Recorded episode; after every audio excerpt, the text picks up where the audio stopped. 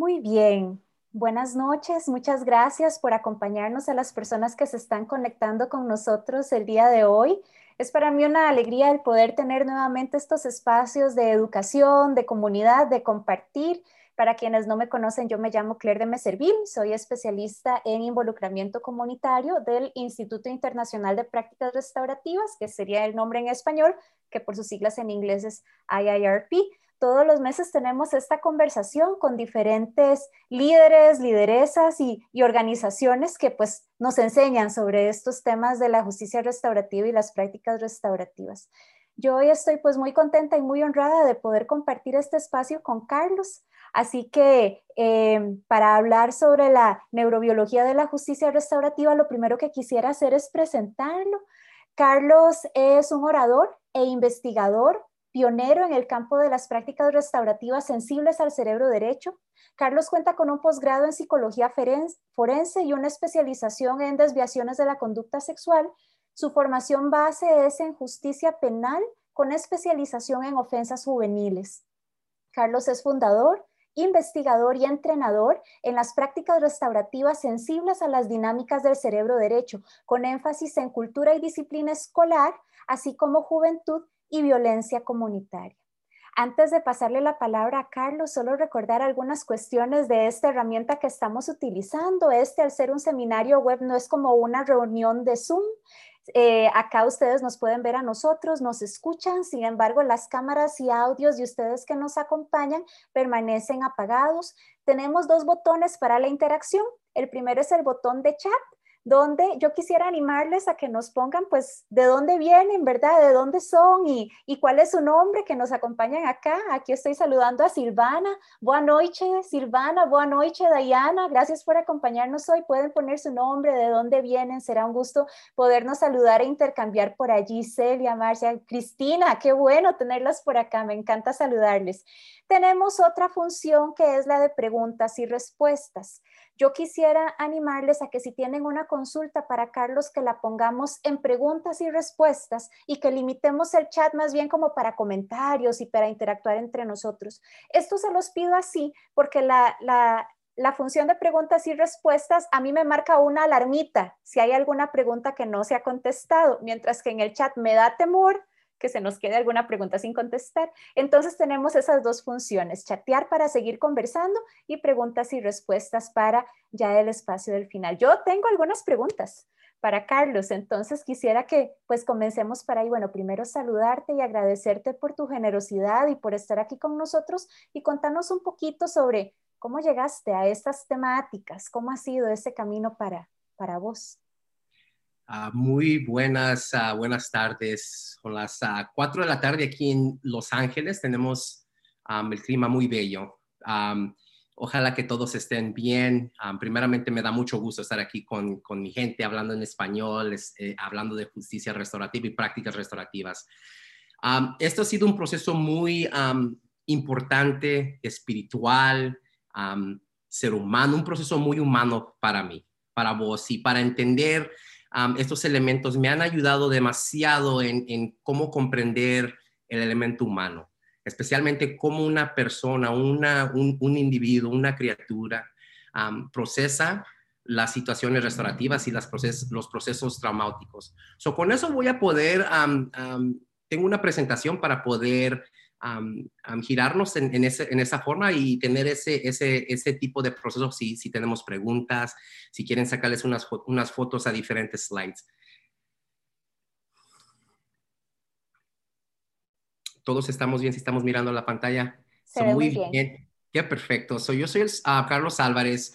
Ah, mi especialización es en psicología forénsica y yo ah, soy fundador de las prácticas restaurativas de Los Ángeles um, Los Angeles Institute of Restorative Practice in LARP, que nos especializamos en formas um, más regulatorias um, en el proceso de, justicia restaurativa, los elementos cognitivos, cómo podemos investigar esos elementos y poder ayudar a nuestras criaturas, a nuestras poblaciones a moverse a un nivel completo. So, con eso voy a poder empezar mi conversación sobre lo que estamos mirando especialmente durante el momento de, la cuarentena, de, la situación de COVID-19, hemos mirado este elemento de, ansiedad, este momento de isolation, de solitario, ¿verdad? Estar en un cuarto, estar a no estar cerca de los elementos que los hacen regular la socialización, estar en las rutinas diarias. Y muchas de las preguntas que hemos tenido como padres es, ¿qué está pasando con, el cerebro de nuestras criaturas? ¿Qué es lo que está pasando en este proceso formatorio? ¿Qué es lo que está, qué son, qué se está restringiendo? ¿Qué es lo que está pasando? ¿Y cómo implica eso en el futuro? Muchas de esas preguntas son muy importantes y es donde estamos investigando demasiadamente qué es lo que podemos hacer como practicantes restaurativos para poder mitigar este problema o esta situación. Estamos mirando también altos, altos números de ansiedad, depresión y miramos que miramos muchos de estos fenómenos vienen sobre no estar en socialización con otras personas. Eh, hemos sido impactados nuestros ritmos que los daba esa luz, que los daba ese tipo de conexión con otra persona. Cuando eso no, cuando no tenemos otro cerebro, otra persona, otra persona amorosa, empieza a criar algo en nuestro autoestima, en nuestro centro nervioso, que es muy difícil para poder estar en el momento. Que estamos mirando que todo esto está pasando sobre este elemento de la cuarentena. Están llegando más papás, trabajadores, estudiantes, en, altos muy, en, niveles muy altos de ansiedad y depresión. ¿Y qué es lo que estamos mirando sobre estos fenómenos? Hemos mirado algo muy importante, que es la secuela de, de lo que no tener la regulación y la socialización adecuadamente. Estamos mirando a un organismo que cuando empieza a involucrarse con personas, empieza a introducirse para atrás a sus sistemas sociales, están estos momentos de pánico, estos momentos que desregulan el sistema nervioso. Y hemos mirado bastantes ataques de pánico en, nuestro, en, ahorita en, nuestros, en nuestras escuelas, en nuestros sistemas juveniles, que es un elemento muy importante que tenemos que entender. ¿Qué es lo que está pasando con el cerebro al, descansar de la cuarentena. ¿Qué hemos estado mirando y lo que hemos mirado, la recomendación importante y lo más importante, ¿qué es lo que puede ayudar en este proceso muy importante, que es el amor? Tenemos muchas personas inteligentes, muchas personas que tienen corazones enormes, que tenemos bastantes ideas en la cabeza pero fundamentalmente lo importante es la ternura, compasión, estar con tu criatura, con tu esposo, con tu esposa, con tu amigo, caminando los dos juntos o las dos juntas. Es importante que lo que ahorita la ciencia está indicando que es lo que ayuda al cuerpo regular. So, basado a este tema, vamos a poder a tener esta conversación, que es más que una charla, tenemos elementos que son, no presento mucho en español, so discúlpeme si hay mastico unas palabras, yo estoy trabajando dura todos los días para poder ser un poquito mejor, pero me disculpan un poquito si, si hay algunos errores. Cuando quiero girar nuestra conversación con este tipo de, este, esta frase, cuanto más amplio es el sentido de la emoción que que experimenta el niño, más amplio es el sentido de la vida que experimentará. Cuando nosotros podemos sentir esa emoción robóstica, ¿verdad? Grande, gruesa con nuestros padres, con nuestra madre, es, eso está enfocando unos cuantos elementos. La seguridad, cómo tomar la, la motivación en la vida. Y cuando podemos tener estos, estos elementos importantes en el cerebro, nosotros como humanos navegamos la vida con más paz, con más tranquilidad y con más seguridad. Todo empieza, en, eh, eh, todo empieza en el proceso del apego. Todo empieza en este proceso, es fundamental. lo que nosotros, lo que yo me ha, lo que mucho de mi trabajo y lo que es, ah, soy conocido alrededor del mundo y especialmente aquí en los sistemas de Los Ángeles, trabajo mucho con el elemento criminal, el elemento psiquiátrico y lo que ha estado mirando es que en la justicia restaurativa tenemos elementos muy importantes en lo que nos ayuda a, a ¿Qué es lo que tenemos que hacer? Este sistema de las prácticas restaurativas del cerebro derecho es una modalidad implícita que se centraliza alrededor de la psicología humanística, la teoría de regulación y las, y las prácticas del cerebro derecho, que son elementos que la regulación, como el sistema nervioso está presente y está constantemente en cuando tenemos esas conversaciones restaurativas. Sabemos que en un momento de conflicto el sistema se desregula. Eso es muy importante como el, el, practicante restaurativo entender esos elementos y qué es lo que está pasando para poder navegar esa conversación. El elemento muy alto en procesar, poder procesar al estudiante y, y hay un momento que se llama intensificación, intensification, en el momento cuando pasa un crisis. Que un ejemplo, yo eh, eh, ah, les hago mucho coaching a, décanos, a principales, y una de las formas es cómo hablan con los estudiantes, ¿verdad? Esa es una forma, en ese elemento les voy a dar un ejemplo, a un estudiante que a lo mejor lo cacharon los papás fumando marihuana en el cuarto. El estudiante en la mente, mi, papá me encontró, mi mamá me encontró, ellos piensan que soy un drogadito, ya no me van a confiar, yo no sirvo para nada. Intensifica esa situación. Es muy importante como practicantes restaurativos entender ese fenómeno. Para un papá, ¿verdad? Para la otra persona, como en, la teoría de, justicia restaurativa, siempre hay más personas involucradas. Esa persona, mi hijo es drogadito, ya no sé qué hacer, yo fallé como padre, no sé, yo, yo no voy a servir para nada. Entender cómo destapar esos elementos negativos es importante para poder darle luz a las intervenciones, a la justicia restaurativa, a las prácticas restaurativas. Hay un elemento muy alto en el cerebro derecho que se llama priming y lo que estamos haciendo, estamos hablando con el estudiante y, lo más importante es en una forma de, didáctica, cambiándole pensamiento en cambiándole la conversación y corrigiendo la conversación, que es muy importante en este proceso. Es ayudar a los estudiantes a, recapacitar esa habilidad para reconstruir conversación. El último forma que es muy importante es la, habilidad de poder el estudiante crear capacidad sobre el elemento.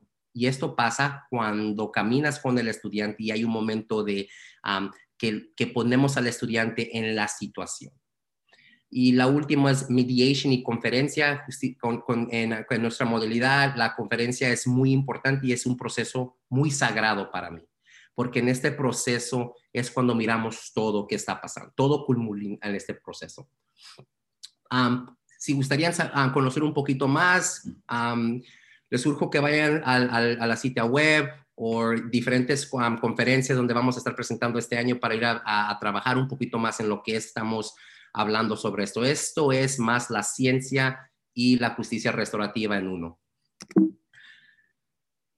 y prácticas restaurativas del cerebro derecho se enfocan en ayudar a la persona a responder al transgresor o a la transgresión y a cualquier efecto negativo de la transgresión.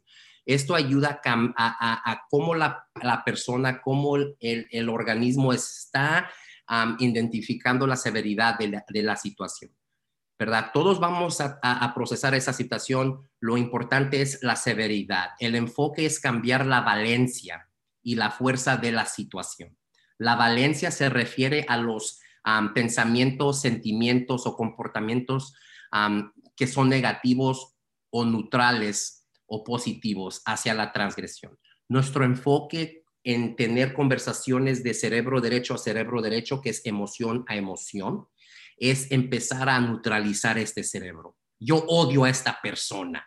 ¿Por qué esto, verdad? Nuestro trabajo como practicantes restaurativos es no cambiar mentalidad, que es caminar y ayudar a, a luzar, a alumbrar, a mirar otros elementos que cambian la valencia.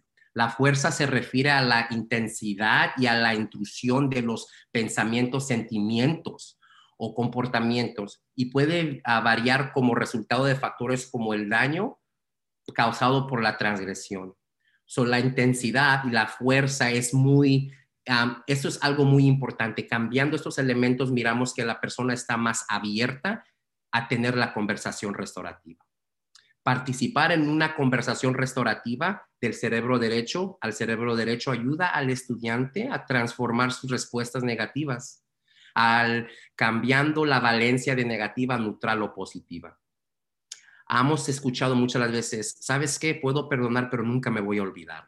Esto es lo que yo estoy hablando. Podemos nosotros saber que algo pasó, eso nunca se los va a quitar, el trauma nunca se borra, está en, en la mentalidad procedural que es como nosotros, como nosotros peleamos, caminamos, eso, nunca se va a ir.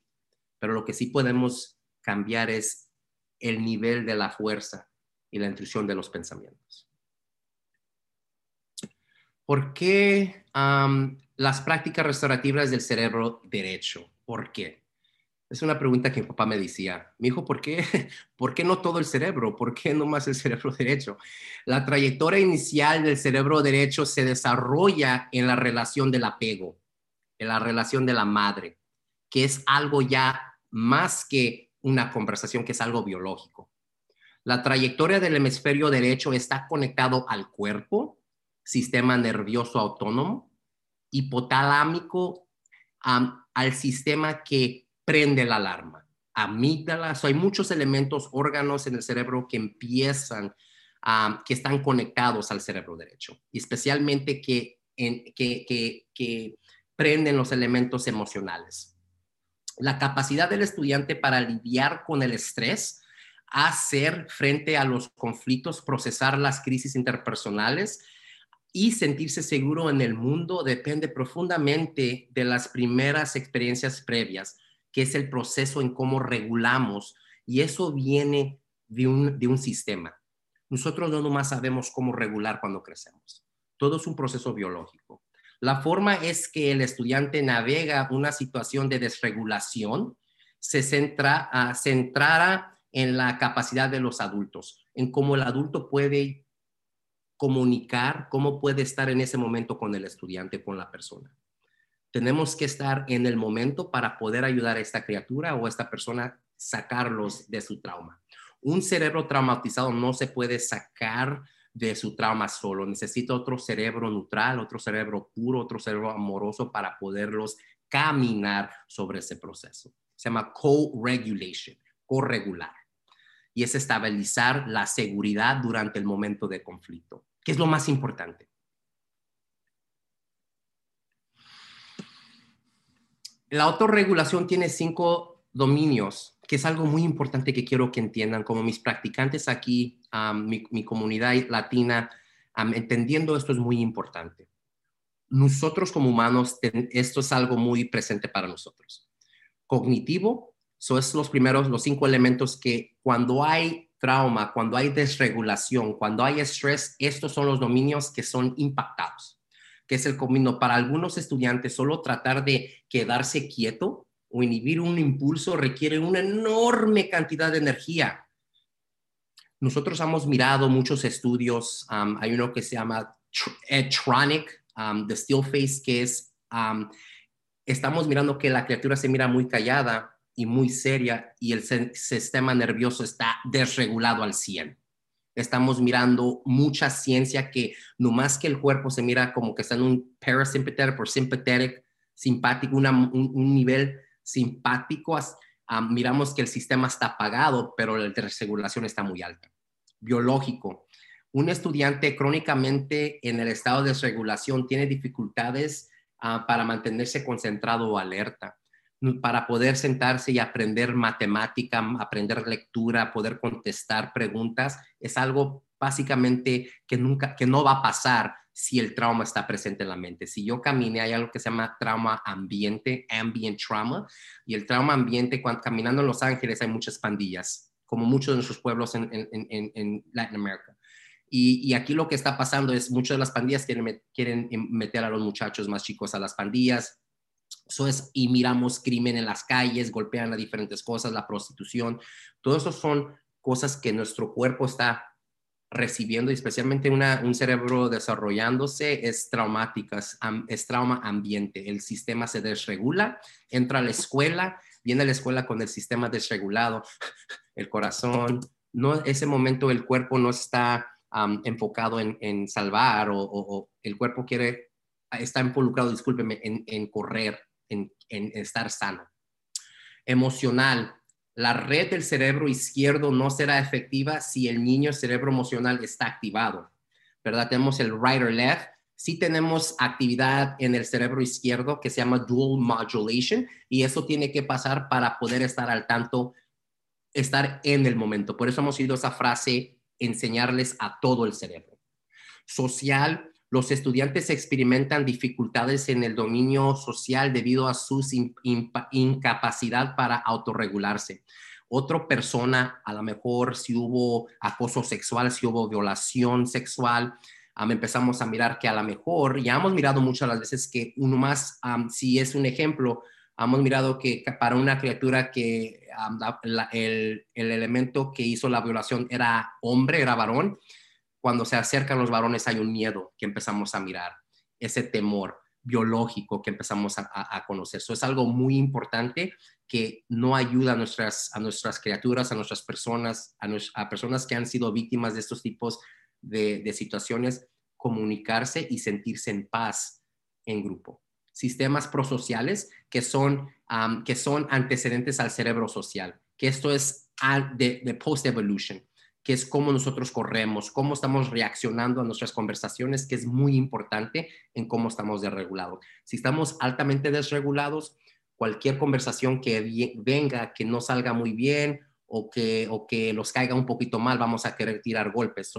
es muy importante entender estos elementos. Esa persona no sabe comportarse, ¿verdad? O empezamos a mirar el bullying, ¿verdad? Que es un sistema prosocial que estamos mirando que esta criatura quiere influenciar el control en otra persona. Eso es algo que, que construí, que nos ayuda un poquito más a mi trabajo entender estos elementos, y especialmente esto es algo que es muy importante para nosotros. Experiencias precedentes, adversas o positivas, dan forma a la biológica, a la biología del cerebro, ¿ok? Y lo que quiero que miren, especialmente lo que vamos a mirar aquí, es, son los primeros mil días, si miran el cerebro. Los vamos a enfocar en los primeros mil días, que son los 240 días que la criatura está en, en utero, está en, el estómago, y viene siendo como los últimos, hasta como el segundo year, post-second year, terminando el segundo año. Lo que estamos mirando ahí es que durante ese periodo tiene que haber compasión, tiene que haber amor, ternura, estar apegado con tu criatura si está llorando, ¿verdad? No ignorar esos llantos, responder. es algo muy importante que yo empecé a, enseñarle a, mi, a mis comunidades. yo me acuerdo que mi abuelita les decía, les decía a mis tías, no, sabes que mi, mi hija, no recojas a los niños muy rápido porque tienen que llorar para que se les formen los pulmones. Y yo de chiquito, yo miraba a mi mamá y mi mamá, no, recojan al niño, recojan al niño. Yo miraba que el niño lloraba y mis tías a veces dejaban a los niños que, you lloraran un poquito para desarrollarse. Que estamos mirando que son totalmente formas negativas en lo que empieza a crear ambivilencia personal en la criatura, ¿verdad? si yo lloro, ¿verdad? Es la manera en cómo él está o ella está comunicándose a madre. Si yo lloro, eh, alguien va a estar, va a poder recogerme, eh, hay alguien que me va a poder cuidar. Ese tipo de, de, pensamiento es muy importante, que se empieza a fragmentar ese tipo de, trust, de apego que tenemos con el padre o la madre. Lo que miramos si hay, si no hay estos elementos, si hay un insulto durante Euro, durante esos 240 días, y lo que yo digo un insulto, si hubo droga, si hubo abuso doméstico, abuso sexual, trauma, si pasamos um, hambres, ¿verdad? Diferentes elementos van a impactar la forma en cómo nosotros vamos a poder regular. Hay tres diferentes situaciones que hemos estado mirando que se llaman state regulation y son cosas que, ah, y como nosotros como décanos o como principales o como psicólogos, miramos a mirar el sistema, ¿verdad? si cuando invitamos a los papás y cuando, o cuando miramos que tienen niños chiquitos, cómo están reaccionando y cómo se están comportando, cómo es la relación, que los va a dar un poquito más entendimiento en lo que está pasando con los otros hijos. Si este proceso no está alto en ternura, compasión y ese apego de mamá, contamina drásticamente en la forma como nosotros desregulamos, cómo nosotros explotamos, ¿verdad? Hemos mirado muchas veces que nuestros comportamientos a veces son muy explosivos de niños miramos que a lo mejor son tóxicos, relaciones tóxicas en la adolescencia, que los empezamos a, juntarnos en diferentes relaciones, brincamos en diferentes relaciones. Y también está muy, a este elemento está pegado, está atachado al, sistema en cómo nosotros los, eh, eh, eh, los ponemos contentos cómo nosotros estamos en la forma de joy, de, de, ese, de esa forma donde nuestro cerebro está en paz y últimamente cómo nosotros podemos entender las consecuencias. Todo esto es siempre llevado para atrás, es una influencia muy grande, son los primeros mil días en, la forma de regulación. El cerebro adolescente, adolescente es, un, órgano histórico y, y media todas las funciones emocionales, cognitivas, conductales, sociales y fisiológicas este, el cerebro es muy importante entender, especialmente en esta edad. Estamos moviéndonos de una edad concreta, con el cerebro es muy concreto, por eso es muy fácil con una mamá le compra zapatos a los niños, oh, tú te vas a poner esta camisetita, voy a escoger todo esto, yo te voy a peinar tu pelo como tú, como, como yo. Empieza la mente a, a, a cambiarse a abstract, abstractica donde yo voy a empezar a preguntar, ¿por qué mamá? ¿Por qué voy a tener que yo ir a la iglesia todos los días? ¿Por qué yo tengo que escuchar eso? ¿Por qué esos valores? Miramos al cerebro que, cambia. Durante este momento se llama un, momento motorio, que es psychological moratorium, moratorio psicológica, y empieza como de los nueve para, las, para muchachas, como de nueve para nuestros muchachos, estamos mirando como de 12, 14 años, donde hay una reorganización del cerebro ¿ok? Y esa reorganización viene otra vez diferentes elementos. Si hubo trauma, ese trauma de los primeros días, si hubo trauma ahí, ya hay una, un, un córtex, un córtico muy, muy flaco, muy delgado. Eso quiere decir que no van a haber diferentes traumas durante el transcurso de la adolescencia y de la escuela, que durante este periodo va a haber otro proceso donde ese, e, el, el, frontal lobes van a estar otra vez un poco más delgado y empezamos a mirar más problemas de desregulación, donde nuestros niños empiezan a usar, en, acá en Los Ángeles miramos mucho cannabis, mucho marihuana, mucho líquido de, el, el, um, discúlpeme, el, codeine, que es algo que, que es para la pero tumba todo el sistema nervioso. Lo que estamos mirando es muchas drogas que apagan al sistema. Y es donde miramos también las, los comportamientos psicráticos de Access One como depresión, todos los elementos negativos emocionales empiezan a brotar de ahí. Ok, so um, lo que voy a explicar ahorita va a poder explicar un poquito más lo que está pasando en el cerebro y lo que está pasando en el cuerpo, porque son cosas diferentes um, durante un momento de desregulación. So, de regulación en el cerebro y en el cuerpo. So, empezando a entender eso. Diferentes formas de, de diferentes elementos pueden desregular el cerebro. La deshonra, que es el shame, el estrés, humillación, conflicto y problemas interpersonales. La humillación es la más poderosa. La humillación tiene conexiones al centro nervioso muy rápido hemos mirado que cuando miras a los niños que les hacen burla y están en grupo riéndose, la humillación es, es un cuerpo, es un, un proceso somático. Que empezamos a mirar en ese momento que alguien se burló de ti, ¿verdad? Ja, Ese momento el cerebro empieza a cesar. Hay peligro. El, cuerpo no, el cerebro no va a decir, oh, eso es un nivel pequeño, no te preocupes, eso no va a pasar. No, el cerebro está rojo o blanco el cuerpo empieza a mirar, hay un ataque, algo va a pasar. Empezamos a mirar diferentes formas y diferentes elementos, organismos empiezan a pasar. Los órganos sensoriales perciben un peligro, algo está pasando. Y empezamos a mirar una, una activación del centro nervioso, activación de estrés, respuesta de HPA, empezamos a mirar la activación del el, el, el, hipófisis anterior que suelta demasiada, que libera la cortisol Y vamos ahorita con la ciencia lo que estamos mirando que el cortisol me está matando células, cellular damage, ¿verdad? En las conexiones de dendrites, como empezamos a crear diferentes memorias, el cortisol es un veneno para eso. Cuando el, cuando el cuerpo tiene mucho cortisol, el cerebro tiene mucho cortisol, es una, una, situación muy tóxica. En, este, en el nivel de chat, me gustaría darles una pregunta. Preguntarles algo a ver si, a ver, a ver si, se animan a contestarles. ¿cómo, es, ¿Cómo es la manera en que el cuerpo descarga el cortisol? Porque eso tiene que pasar. ¿Cómo es, si, si sabemos cuáles son las formas en cómo el cuerpo suelta la cortisol?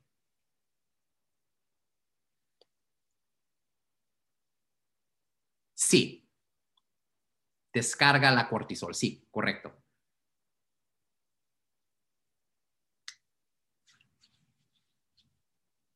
No tengan, no, no, sin, no tengan vergüenza, todo es correcto, vamos a todos aprender. les vamos a dar unas cuantas. Con la ira, menciona uno de los compañeros. Con la ira. ¿Qué es? ¿Se me puede ayudar a entender qué es ira? Ira, rage. Bien, ok, ok. Ira, respirando profundamente. El enojo. El enojo ajá. ¿Ok? Son formas que estamos mirando que pasa, estas son cosas emocionales y físicas, ¿verdad? Pero el cuerpo, el cuerpo está descargando el, cortisol, ¿verdad? Y lo que empieza a pasar, las lágrimas. Cuando nosotros empezamos a llorar, miramos que el cortisol está alto en cortisol. Ah, miramos que en la saliva, ¿verdad? Por eso miramos en los babies, en los bebés que están con el drooling, es como ellos están descargando el cortisol. También orinando es otra forma en cómo nosotros soltamos la cortisol y sudando. Por eso acá en los Estados Unidos, si nosotros a una persona que cometió un crimen, hay un proceso que si él o ella quiere ir al baño y nosotros no lo dejamos ir al baño, eso contamina el proceso en lo que puede pasar en la corte, porque eso ya la mentalidad está coerced. Muy importante entender estas formas. Por eso cuando ustedes se dan una buena llorada, se siente un poquito mejor o cuando vamos al gimnasio, que son cosas muy importantes que están pasando. Interesante eso que nos estás comentando, porque eh, varios de los compañeros aquí en el chat decimos cómo descargamos el cortisol y mencionamos, bueno, con la violencia verbal y física, con emociones, manifestando alteraciones del sueño, eh, inflamación sin causa médica, por ejemplo, este, pero cuando nos vas comentando, bueno, es a través del sudor, es a través de las lágrimas, de pronto ya decimos, bueno, es más, es más fisiológico, ¿verdad? Esa parte más automática que también yo me pregunto si será diferente en diferentes personas. Mónica nos, nos menciona en el chat también, también a través de la risa. Hay personas que en una situación de hipervigilancia, más bien reírse es una forma de tratar de regularse. Y es lo que estamos mirando ahorita con la, en la forma de la risa. Muchas gracias por, por identificar eso, que estamos mirando, hemos mirado que niños, ¿verdad? O cuando se están comportando, que hacen algo y se ríen y ¿por qué se está riendo? Es un psicópico. Es, eso está conectado al cerebro derecho, que es un misfire, que es se, está soltando esa descarga. Muy bien entender eso.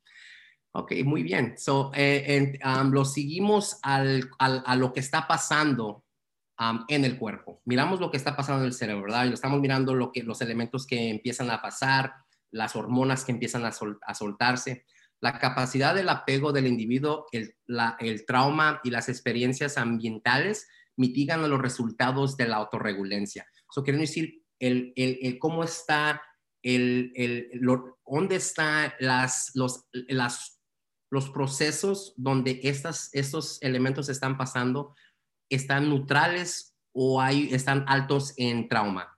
Un ejemplo para, para poderles decir, si la escuela está alta en pandillas y violencia, eso va a influenciar drásticamente en cómo una persona que no está involucrada en pandillas o en violencia, cómo va a sentir su seguridad. So, el clima es muy importante y la cultura de la institución o de la escuela, muy importante en cómo mitigan ese proceso.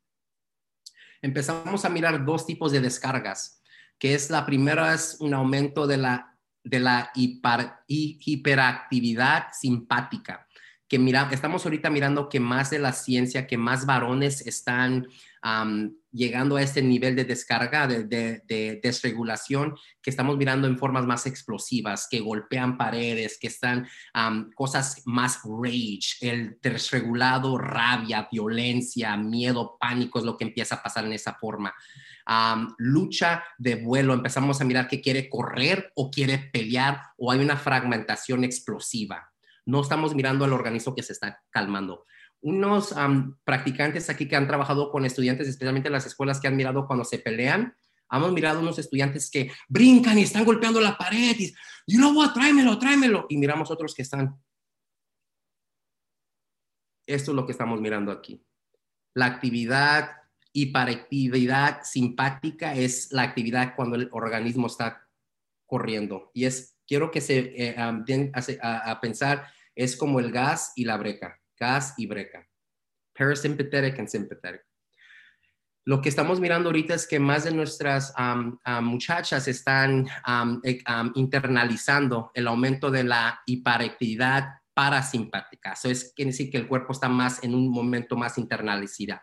Estamos mirando que miramos más muchachas que se están cortando, hemos mirado más comportamientos internalizados como tengo una, un slide aquí donde identifica esos tipos de, de, separaciones. Hemos mirado más anorexia con que es una más forma internal y como, como nosotros internalizamos el dolor, ¿verdad? El tipo de descarga, desación y el colapso de uno mismo, queriendo decir cómo yo me siento como yo una persona, ¿verdad? Cuando yo me siento, hay una palabra que, se, que es hopeless, que no es... Desesperanza.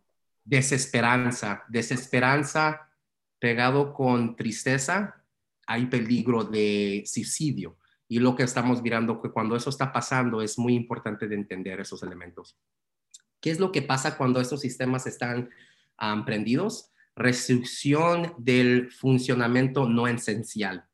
So, ¿qué empezamos a mirar ahí? Son la función ejecutiva, como nosotros pensamos. El cuerpo no está importándole en, contestar matemática, en poder hablar, tener una charla. Lo importante del cuerpo en este elemento, lo que está pasando es cómo puedo yo llegar a salvo. ¿Cómo puedo correr? ¿Cómo puedo pelear? ¿O cómo yo puedo freeze? Eso es lo que está pasando en el cerebro. Y lo que empieza a pasar, cómo nosotros procesamos en el mundo, se impacta. Miramos la digestión, también problemas de digestión. Hemos mirado que muchos estudiantes llegan a, la escuela, ¿verdad? Y tienes hambre. No, no tengo hambre, no he comido en todo el día. Y nosotros como practicantes restaurativos queremos decirnos, queremos preguntarnos esa pregunta, ¿por qué, ¿por qué no tienes hambre? ¿Qué es lo que se está apagando en el sistema para que eso esté pasando? Tenemos sonido, ruido de alta frecuencia, que son los músculos de los, de los oídos de adentro se regulan, se ponen un poquito más chatos y no dejan que el, que el ruido alto en frecuencia entre. Que empezamos a mirar eh, que lo que empieza a aumentar es el, el sonido muy bajo, low frequency. Y lo que estamos mirando es que el cerebro se va a una forma, una forma de cómo poder salvarse ¿verdad? Escuchar los ruidos chiquitos. Si pensamos de evolución, los momentos de caveman, ¿verdad? Cuando estábamos escuchando, teníamos que escuchar si algo iba a venir a comernos. Ese cerebro precedente está prendido. Y estar en el momento, que es algo muy importante para poder estar hablando con otra persona, poder entender los, las consecuencias restaurativas ya me lo terminamos o no quiero que se me estén cansando. ya me lo terminamos. O tenemos, ¿qué es lo que estamos mirando ahorita? Y quiero lo, para, para poder tener a tu audiencia en una, una, forma más preparada y no decir que no están preparados, pero para mirar lo que estamos mirando nosotros viniendo de la cuarentena. Estamos mirando que la ansiedad infantil y adolescente está muy alta. Y las tendencias hay, ahorita lo que estamos mirando es que no hay brechas de género. ¿Verdad? No estamos ahorita mirando, estamos mirando estas formas muy altas, pensando, eh, pasando más joven en edad, sintomatología severa, los síntomas se muestran como opuestos o mal comportamiento. Estamos mirando bastantes situaciones de desregulación en forma de ansiedad. La forma es, lo que había hablado, es cómo podemos mantener a ese cerebro en una forma neutral que es la zona donde podemos procesar emoción, procesar consecuencias, procesar ese tipo de trauma, que son los sistemas de derecho, de cerebro derecho a cerebro derecho. Quieren decir que está alto en emoción. Estamos hablando sobre emoción. Yo no estoy hablando de cómo puedes completar esta, esta materia o esta tarea en qué es lo que está pasando contigo ahorita. Que lo que no queremos es que nuestros estudiantes o nuestras ah, personas que estamos ayudando se descarguen o se les vaya la emoción donde ya no pueden estar procesando el tipo de conversación. Que miramos que puede pasar muy rápido. Si estás clear hablándome tú de tu, una situación que pasó, que trajo acoso, un peligro, y yo como practicante miro para lado, me miro mi teléfono, eso inmediatamente empieza a entender en el cerebro que son, se llaman microexpressions, y esas situaciones influencian demasiadamente el cerebro, esa persona no le importa. Y podríamos mirar a esa persona inmediatamente cerrarse e irse a este tipo de conversación. Eso es muy importante en cómo nosotros como practicantes restaurativos estamos destapando estos tipos de crisis. Ok, que decimos que hemos mirado que la alianza restaurativa es al menos 5 a 7 veces mayor en eficiencia que otras modalidades. ¿Qué quiere decir eso? Que lo que ustedes están haciendo es muy poderoso y tienen mucha, mucha autoridad en el proceso en poder ayudar a nuestras familias, a nuestros, a nuestros estudiantes, llegar a una forma sana. Y los vamos a terminar con esta de aquí, esta slide, que es, estamos identificando las diferencias entre, en tasas de, entre géneros ya hemos mirado, y nomás quise poner esas diferentes cositas que en formas de externalización y internalización, que hemos mirado que sobre, eh, aquí en los Estados Unidos, mucho de la ciencia, el Spectrum, Autism Spectrum Disorder, es una, hemos mirado más en hombres, en varones, que es como el 80%, 20% mujeres, esquizofrenia de inicio temprano, es una, una desorden más para, que estamos mirando más con los varones, que es 80%, en por ciento en hombres, 20% de mujeres. ADHD, estamos mirando más hombres, ¿verdad? Que es 58%, 42%.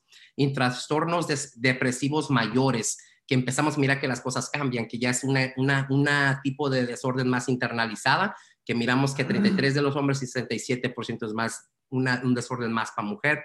Y la anorexia nerviosa, que es 793, fundamentalmente es más, hemos mirado más mujeres en ese tipo de, de, situaciones. Sexo masculino y psicopatologías específicas. Um, Holden eh, los trajo mucha, mucha, mucho entendimiento sobre esto, de esto lo que está pasando. Los hombres son más propensos a expresar infelicidad a través de una vía externalización de lo que hemos estado hablando, del comportamiento físico, de incluir el consumo de alcohol, el abuso, las drogas, la violencia. Hemos mirado que más hombres están adictos a droga, hay más tipos de esos, más comiten crimen. Y lo que hemos mirado en la ciencia más en infantil es que los bebés, los cerebros varones están más sensibles, más vulnerables, necesitan un poquito más atención, que hemos mirado diferentes formas de regulación. Hay un estudio que miramos en el, en el principio de cuando pasó las bombas de Hiroshima, que miramos que hubo un cambio ahí en cómo estaban procesando las emociones y miramos que los varones estaban todavía manteniendo mucho de ese trauma y que estaban todavía muy altas en desregulación. Y, y ahí es cuando empezamos a investigar que hay gender differences, hay diferencias de géneros. Y con eso los dejo, mi linda gente. espero que no se hagan cansados. Hablamos de, hablé mucho y traje muchos conceptos que pueden ser muy difíciles para entender, pero yo sé que tenemos el corazón para poder hablar con el cerebro y poder entender todo esto. muchísimas gracias y podríamos tener preguntas, Claire. Sí, claro que sí, no, más bien agradecerte, Carlos, y agradecerte también. Yo eh, soy consciente de que presentar todo esto en un idioma que no, que no es tu idioma materno es un gran esfuerzo y sin embargo lo recibimos pues con gran amor, cariño y gratitud.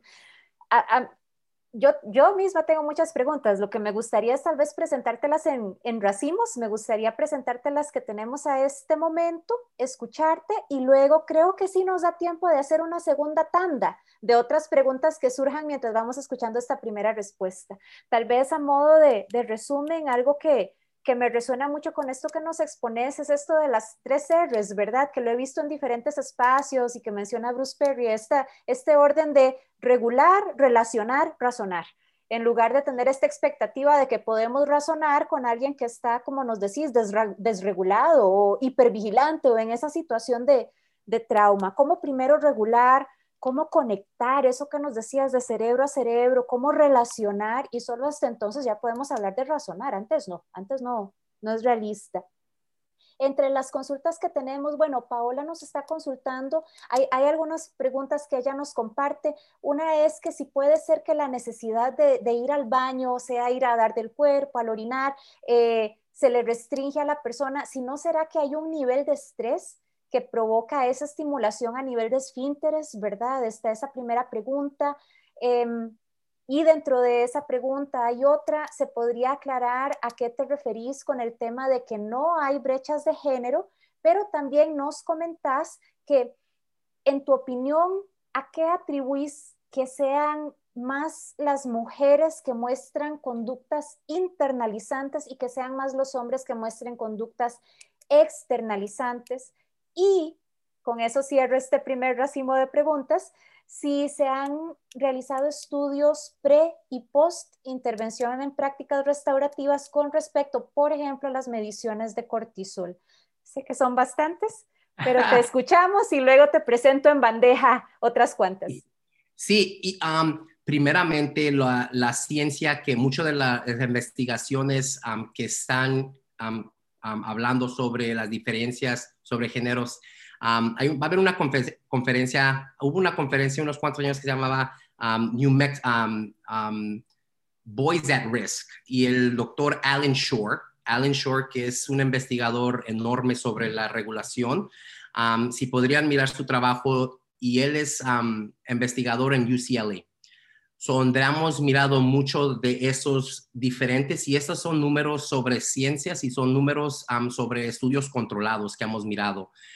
en, mi, eh, en mi experiencia profesional, donde yo he trabajado con, con, escuelas y distritos, especialmente en formas, en, en, escuelas forensicas, hemos mirado en, en esto, da algo de conversación en los comportamientos más explosivos, pero ahorita estamos mirando un fenómeno que está cambiando donde estamos mirando que, aunque sean en mi escuela, en nuestras escuelas, miramos que más muchachas están involucrando en comportamientos externalizados. Y estamos mirando que es, que es influenciado sobre el clima y la cultura de la escuela. Pero ahorita la, la ciencia genera, e indica que eh, más varones están externalizando y hay muchos, hay más, tiene que haber más ciencia sobre eso, eso estamos muy nuevos en este mundo de regulación donde tenemos que investigar un poquito más. Sobre la otra pregunta de, de, de, la, de ir a, a, descargar cortisol, sobre ir, al baño, sí. ¿Cómo? De ir al baño, que si habrá una relación con el tema de control de esfínteres. So, eso muchas de las veces como, como practicantes restaurativos tenemos que llegar con, este, con este cerebro de ser respetuosos pero ser curiosos, ¿verdad? Y nosotros cuando entendemos, yo que les estoy dando este tipo de informaciones para que ustedes siempre estén en el momento neutralizados, ¿verdad? Si nosotros no tenemos esa, esa información que muchas de las veces tenemos que tengo problemas personales, ¿verdad? O tengo un problema que necesito usar el baño Ahorita muchas de las veces que hemos mirado es que muchos de nuestros estudiantes que no iban al baño, ¿verdad? O en esos procesos, hemos mirado que el proceso de, de, regulación, el proceso de conversación no es muy, no es fluente, ¿verdad? Restringiendo estas formas en cómo el cuerpo descarga el estrés, que el estrés se convierte en cortisol, ¿verdad? Es muy importante, porque esas hormonas no dejan al cerebro descansar y poder tener esa conversación. ¿Y, cuál era la tercera? Discúlpame. Teníamos una pregunta de si existen estudios pre y post intervención en prácticas restaurativas con respecto a mediciones de cortisol, por ejemplo, o algún otro indicador. So, el indicado de donde estamos agarrando mucho de, la, de, la, de las conversaciones es sobre lo que está pasando en el proceso de desregulación y conflicto. Todavía falta, hay, estamos en el proceso de, de, medir los niveles de desregulación en momentos de preconferencia, que es lo que mi, mi, agencia está investigando en cómo podemos mitigar esos procesos de preconferencia, de tener, mirar y medir esos elementos de, desregulación, pero de identificar cuánto cortisol hay en el cuerpo durante estos momentos, un momento restaurativo no hay. ¿Cómo nos gustaría mirar esos tipos de estudios y mirarnos sobre cómo podemos abrir este trabajo, que es, lo, que es algo muy bonito? Y estamos en un momento muy grande para poder dar más luz y más textura al trabajo restaurativo.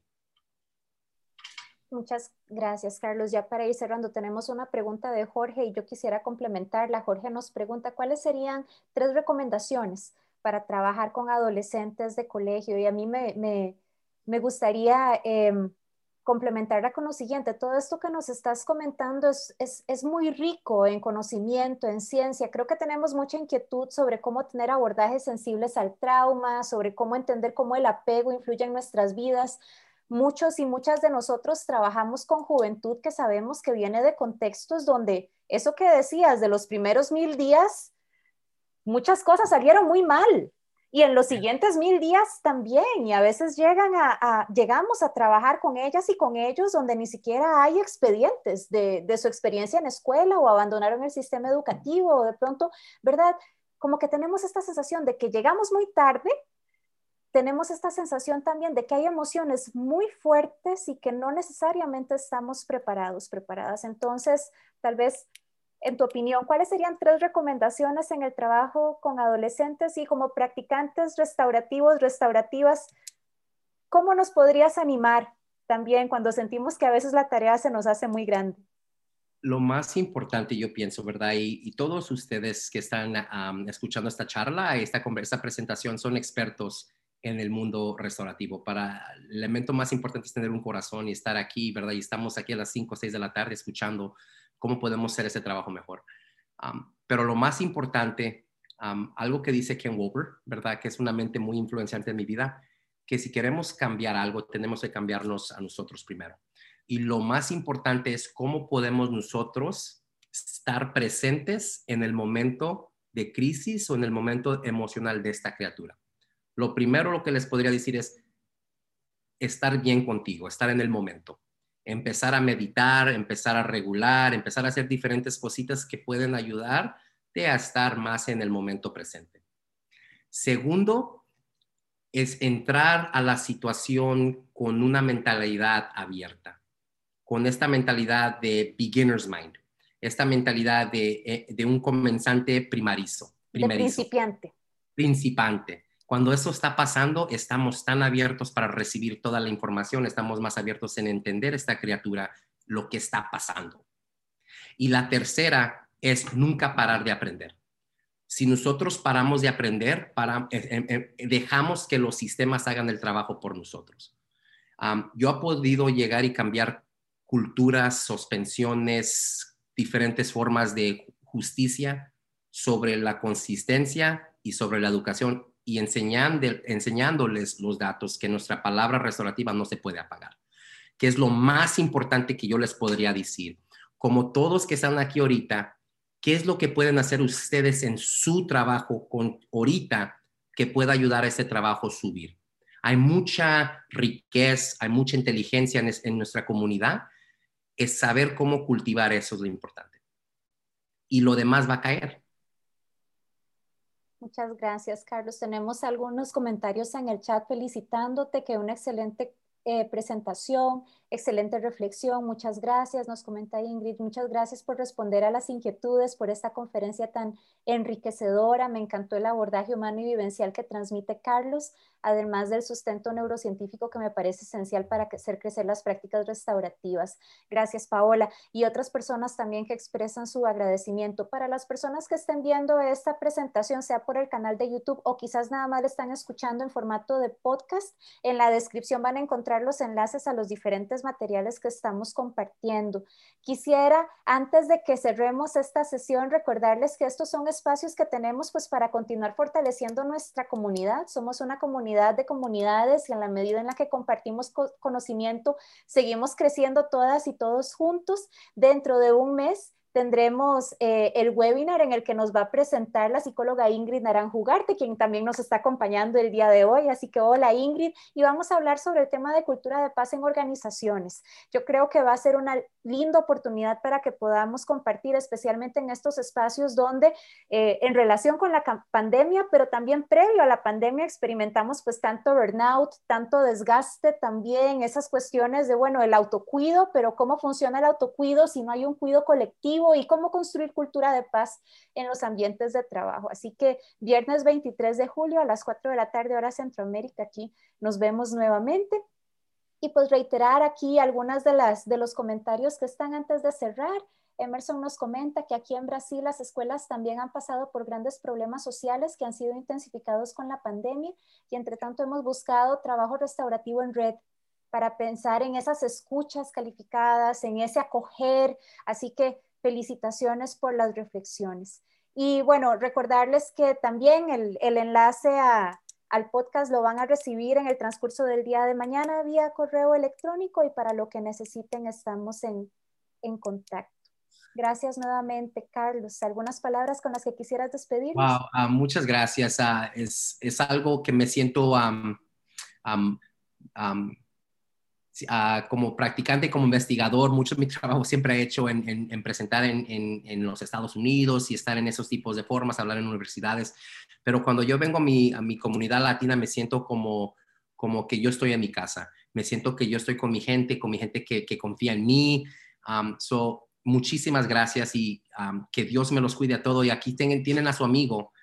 cualquier cosita, cualquier pregunta, estoy aquí para servirles. Muchas gracias y no se me, no se me vayan a dormir muy tarde, tómenme agua y acuérdense que ustedes son maravillosos y tienen toda la herramienta dentro de su corazón para poder hacer este trabajo pasar.